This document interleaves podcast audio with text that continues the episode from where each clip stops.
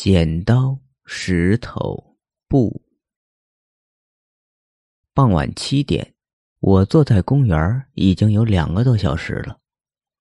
天眼看就要黑了，佳明怎么还没有来？路边一直有小孩在玩游戏，但是我却一直注意着那个瘦瘦的、低着头的小男孩。他穿着蓝条纹的 T 恤。一直和小朋友玩着一个很老的游戏——剪刀石头布。我微微一笑，不禁想起我和佳明经常用这个来让谁决定去哪儿吃饭。但是这个小男孩很奇怪，和别的孩子玩这个游戏的时候，一直是出石头。玩的久了，大家都知道只出布就可以赢他。很快，小朋友们觉得没有意思，就纷纷走开了。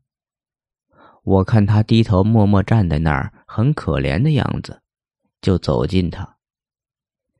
小朋友，姐姐告诉你，玩这个游戏不可以只出石头，要会变才能赢，才有意思，知道吗？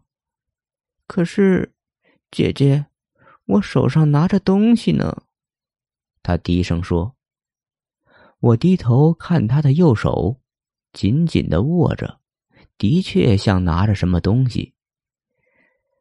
这个东西对你很重要吗？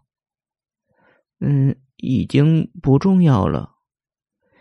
既然不重要了，那就把它扔了吧。姐姐跟你玩剪刀石头布。嗯，好吧。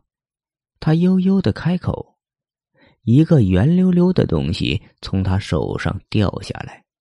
滚到我的脚边，我低头借着路边的灯光一看，这这个血淋淋的东西是姐姐。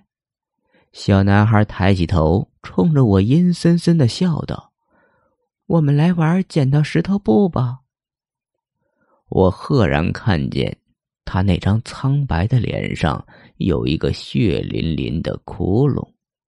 没有眼珠的窟窿里冒着绿色的浓液。